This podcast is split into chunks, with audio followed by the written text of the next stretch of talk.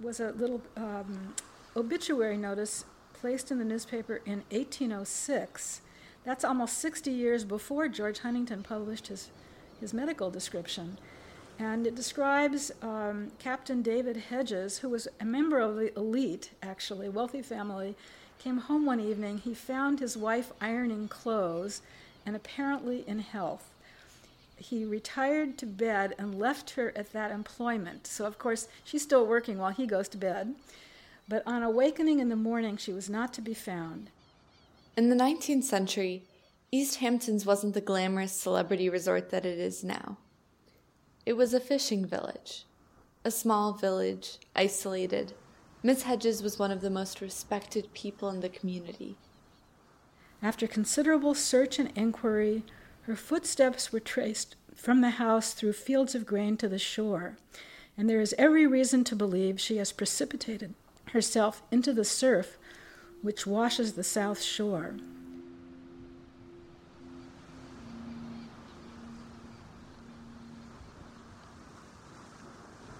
This is a story digging into the history of the disease that afflicted Miss Hedges, now called Huntington's disease. It's a neurodegenerative disease caused by the buildup of toxic huntingtin protein. Phoebe Hedges' story doesn't just show the frightening parts of the disease. Her story gives insight into an illness that was often silenced.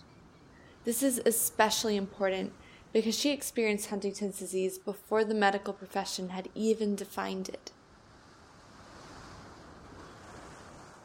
Her story shows that people with Huntington's or with family with Huntington's weren't necessarily shunned.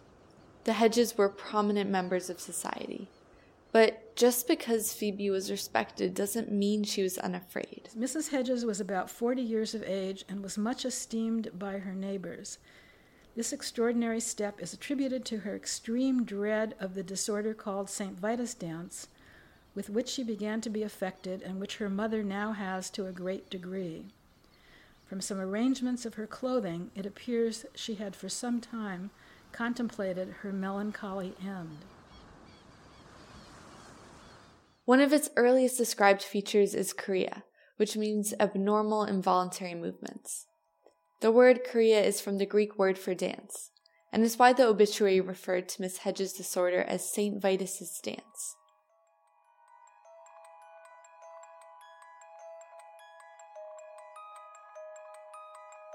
This is a podcast for Hopes, the Huntington's outreach project for education at Stanford.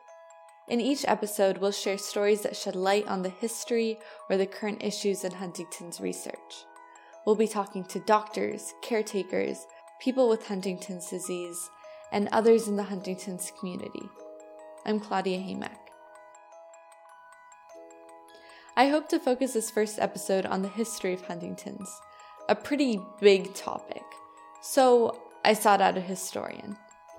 Okay, I'm Alice Wexler. I uh, am a historian.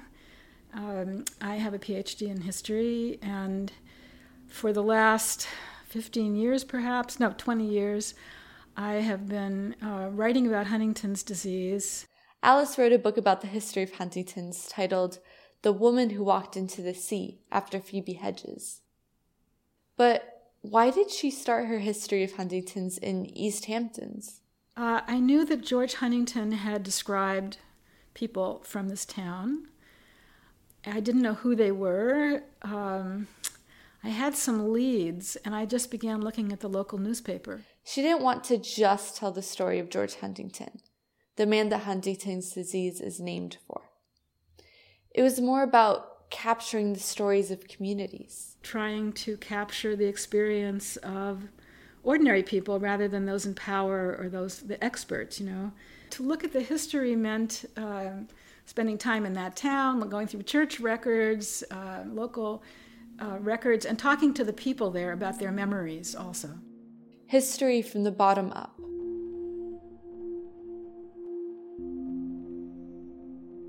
Huntington's has a legacy filled with gaps and secrets, often shame. This disease was sometimes considered as a form of hereditary insanity. And the idea of hereditary insanity goes way back to ancient times and it's always been stigmatized. It's always been a source of terror. Hereditary illness was um, very feared because hereditary often was associated with incurable. You know, something that was hereditary could not be prevented or treated, you know. So um, I think that that fear went very far back. Keeping it secret was a way of protecting people's marriage prospects, you know, if possible. Although that's pretty hard in a small town, people would have known about it. Uh, but it was, um, no, it was not talked about. I think that that was a way of trying to deny its existence, you know, to pretend that it doesn't exist if you don't talk about it. Complicating it all, there aren't many written records of Huntington's either. So Alice had to ask people about their family history. She looked up the descendants of Phoebe Hedges.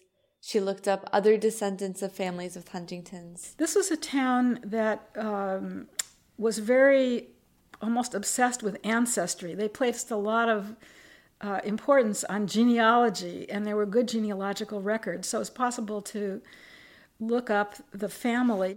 Phoebe Hedges grew up in the era of the Revolution arriving at East Hamptons as a child when it was still war torn and in financial ruin. When she was 21, she married David Hedges, whose family was central to the town. He ended up being a wealthy town trustee. Together, they had three children two sons and a daughter. But when Phoebe's mother reached her 60s, things started to change.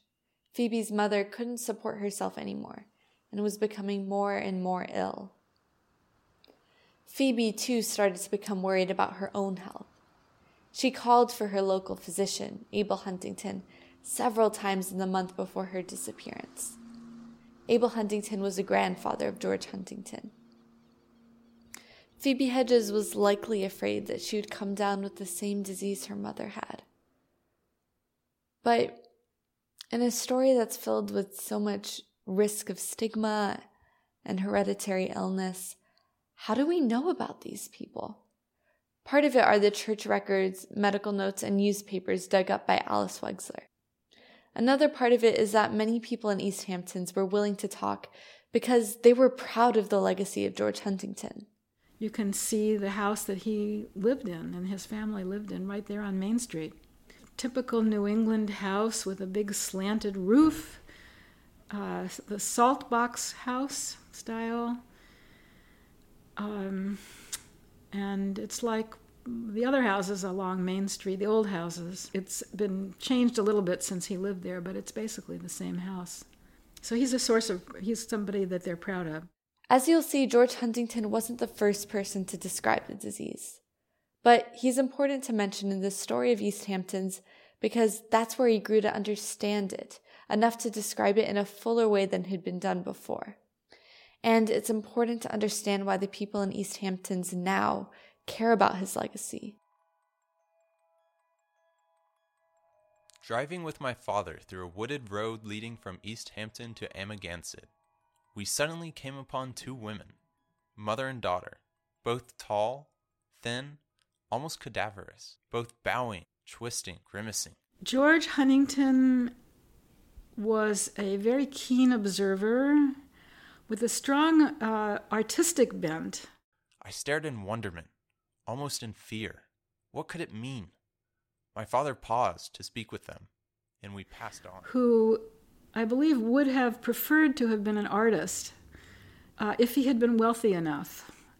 But he wasn't, so he followed in the family footsteps like his father and his grandfather, becoming a family physician he did not have, he had great uh, respect for science and the discoveries of science, but he was not motivated to pursue research. And he really didn't recognize the significance of the uh, illness that he described until later, when other people uh, acknowledged the, the significance. The hereditary chorea, as I shall call it, is confined to certain and fortunately. And um, he became aware that there was really quite a worldwide interest in the disease he described. It is attended generally by all the symptoms of common chorea, only in an aggravated degree. hardly ever manifesting itself until adult or middle life. What George Huntington did was include a description of the disease that was the first to include all of its major features the movement disorder, mood disorder, and cognitive disorder. The reason why his name is remembered is kind of an accident. The, the idea of St. Vitus dance as a movement disorder goes back quite far, maybe to the 16th century. Chorea Sanctus Vitus, you know, that um, implied involuntary movements. And that term was very broadly used. So it could have been used for people who had the disease in their families, but it could also be used for lots of other things. People who were fidgety, you know, it, it just was an umbrella term. It wasn't really until the early 19th century that uh, mentions of chorea start to appear in the medical literature. Several things pushed Huntington's into prominence. One at the cusp of the 20th century was that the scientific world was shifting towards neuroscience and away from psychology. Neuroscientists were fascinated by Huntington's. And another was the emergence of the eugenics movement. Another thing, another turning point, if you can call it that, is the emergence of the eugenics movement that also um, began to emerge in the late 19th century. The, the term eugenics was coined by a cousin of Charles Darwin in 1883. That was Francis Galton. And this notion of better breeding uh, became quite popular, especially after the turn of the 20th century. And this notion that people who were supposedly more fit should have more children, and people who were unfit would have fewer or no children. And of course, a hereditary disease like Huntington's was became a kind of poster child for eu- eugenics. And you know, while eugenics was not a t- eugenics the followers of eugenics were preoccupied with things like feeble-mindedness they were um, preoccupied actually with um, racial distinctions they their de- definition of who was fit and unfit was defined by race, by ethnicity, by class, uh, but also by this notion of hereditary disease. Charles Davenport, a leading eugenicist, conducted a huge field study of North American Huntington's disease families. He formed the opinion that people with Huntington's should be sterilized if they do get married. He worked to convince clinicians that sterilization was the right path. I think uh, clearly it was a great incentive to be secretive, to hide it even more.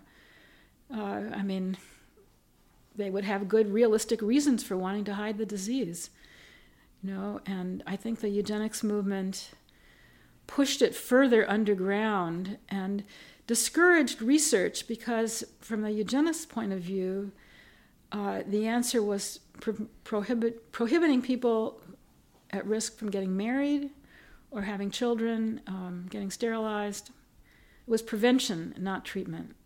I think that there are people still who really disapprove of the idea of people at risk having children, even if they have just a 50% risk.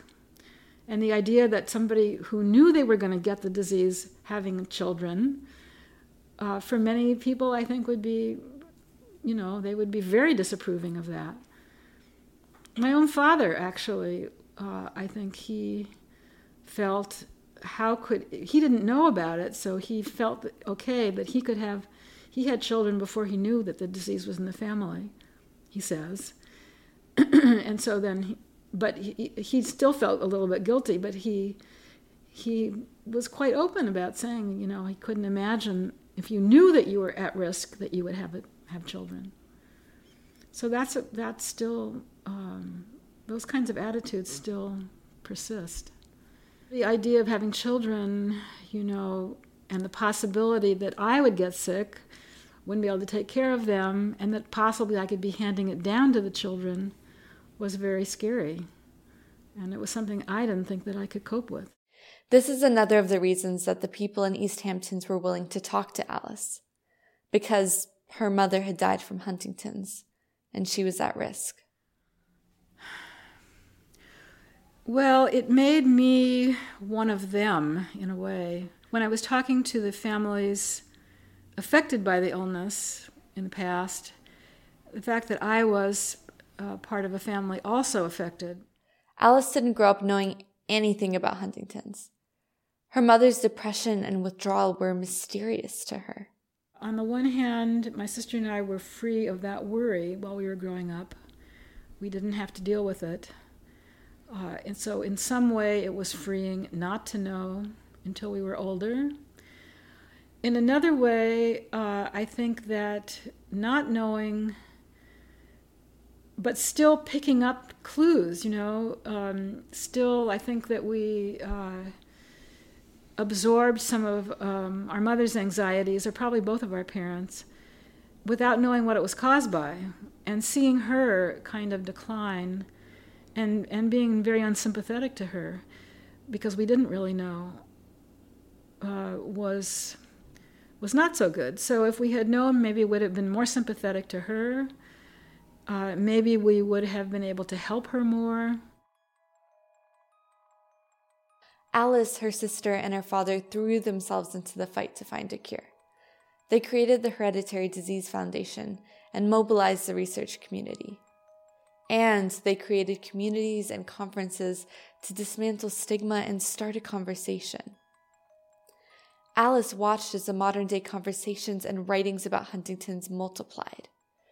But she still hadn't fully delved into the conversations of the past.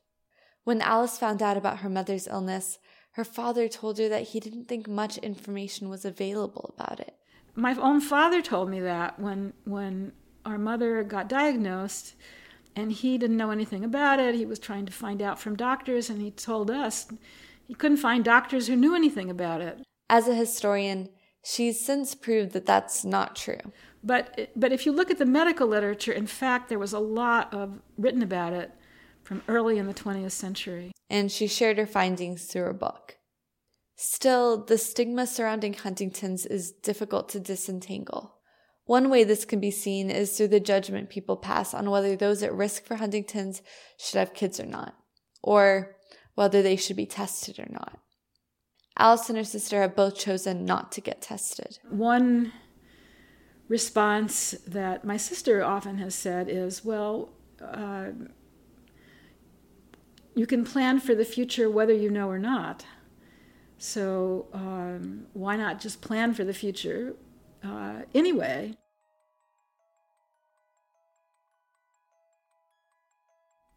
You know, I, I don't know how to introduce myself, to tell you the truth. I really don't. Um, because I, you know, I have been an academic, but I haven't been teaching for 20 years.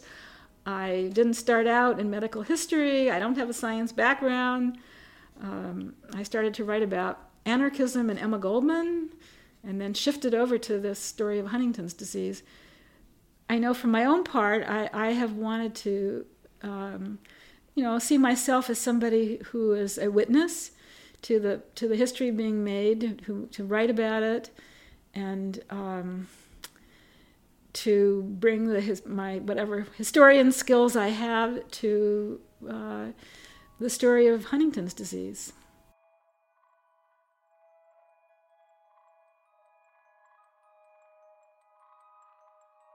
I'd like to thank the Hopes Fund and Stanford for their support. Thank you to William Durham and Catherine Heaney, to Crystal, our graphic designer, and to the Hopes team for guidance. If you want more information about Alice's book, check out the Hopes website, where a book review has previously been posted.